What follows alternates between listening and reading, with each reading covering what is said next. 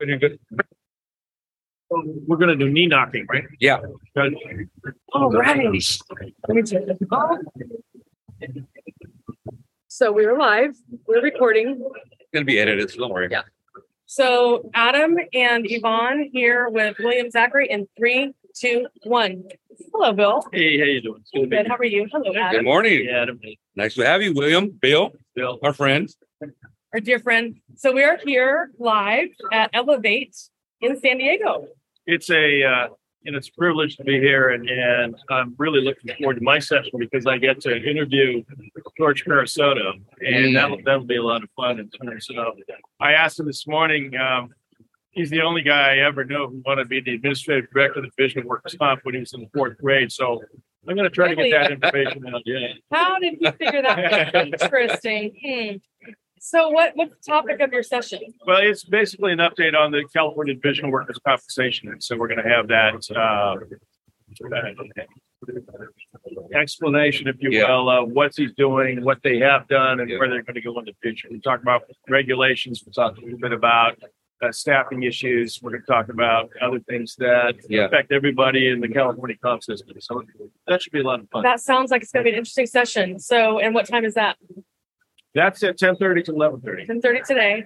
So we are recording this session, so it won't be, you know, part of our thing, but that's good to know. So you know what? One of the things that one of the things that I'm always fascinated about with you is that you seem to have this endless well of knowledge Yeah. about all things Yes. having to do with insurance and workers' compensation. So yeah, I mean, we've talked about a lot of things over the years.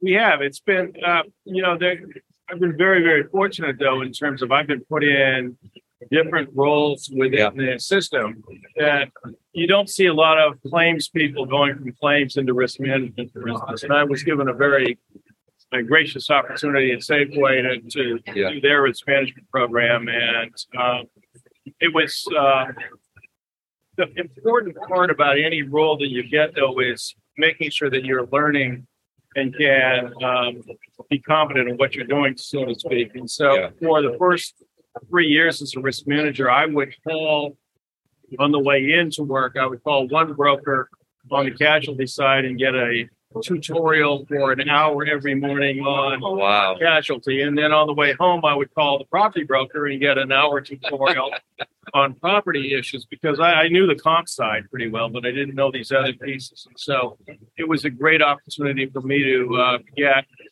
a lot of training, which made a big difference in terms of what I've been able to do. So that's really interesting. So it reminds me something um, on the podcast that Rafael and I do. We talk to folks about navigating their career path, how they got in, so workers' comp insurance, and how they, you know, went about their. And one of the things that we've heard over and over again, it's really important in this industry to always be curious. And and in that respect, I think that the, you know, five years ago, everybody was talking about blockchain, blockchain, blockchain. Now everybody's talking about AI, AI, artificial intelligence, right? And and one of the challenges we have in the comp system is that we don't have really quality data for AI. But um, part of my learning experience is, and I'm now advising um, a company on the workers' comp aspects, but they do AI. They look at the videos of uh, distribution centers and in stores, Yeah. and then they use the AI to figure out how many improper liftings or whether they're wearing the right uh, protective equipment Yeah. or Yeah. um, forklift near misses and things like that. And then they give statistics back on here's how you can improve the safety. And so the Voxel folks who I'm working with now are very interesting. But getting back to the real comment is, is that part of my discussions with them is I wanted to say, I want to know all about AI. Yeah. I'll teach you all about the comp and about safety programs, but I need to learn about the AI. And so that's Awesome. so it's continued, you know, the lifelong learning thing. I'm, I'm, I'm married to a former principal at an elementary school and keeping up with her lifelong learning, I better, I better keep running as fast as I can on the treadmill. Well, I mean, I'm like I said, every time I talk to you, we talk, we seem to find something new to talk about. And so that's always very interesting and exciting. So Well, what I think it's great is that aside from the vast years of experience, very knowledgeable. I, I have a lot of admiration, Bill, for what you bring to the table. But Yvonne, last year at the conference in Vegas, Yeah. aside from that, he's a very great mentor, a wealth of knowledge. We we were we participated in the closing session in Uh-huh. Vegas, which was very comical. So I saw a side of Bill that we still, you know, integrated workers' comp and safety, return to work, but in a, a very comical way. So it, it to me, it's very admirable what you do, Bill. That you're at all levels, whether it's you know you have to be serious about it. We can be comical, but we're still delivering a message, which I think it's great. Uh, you know, humor humor can be an important part of the education process. Absolutely. you I believe that. Absolutely. So I must confess that my wife says I am not funny at all. She says, "No, Bill, you cannot tell a joke that works for you." You know, Well, you gotta, you do have a dry sense of humor. uh, I don't know if she, she says I have no sense of humor. You know, I mean, Well, it sounds like she's very funny. uh, she, But I've been very fortunate. She picked me out when I was very young, and and we've been together for 43 years. So that's pretty neat. It's amazing. So, quick question for you, Bill. How, how many times have you been to this conference?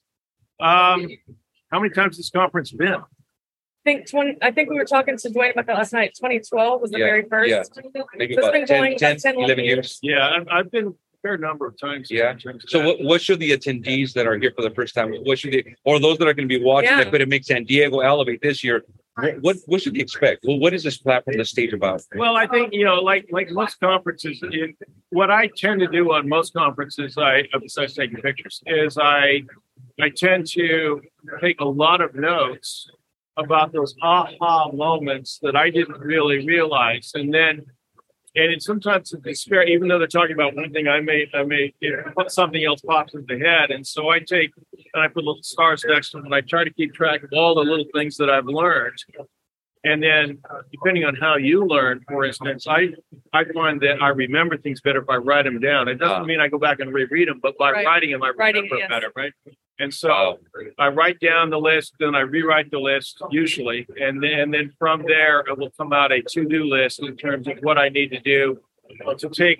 You know, you can get across a lo- or learn about a lot of information, but the real key is once you get the information, what are you going to do Yeah. with it and change behaviors. Uh, quite honestly, though, uh, you know, there's a lot of little things you can do, but changing your own behavior is one of the harder things to do. And I'm usually good for maybe one one lesson a year. Yeah. And, and I don't believe that for a second. no, it's true because at the end of the year, I'll sit down and say, okay, what did I learn this year? And usually it comes out of a really painful event. Yeah.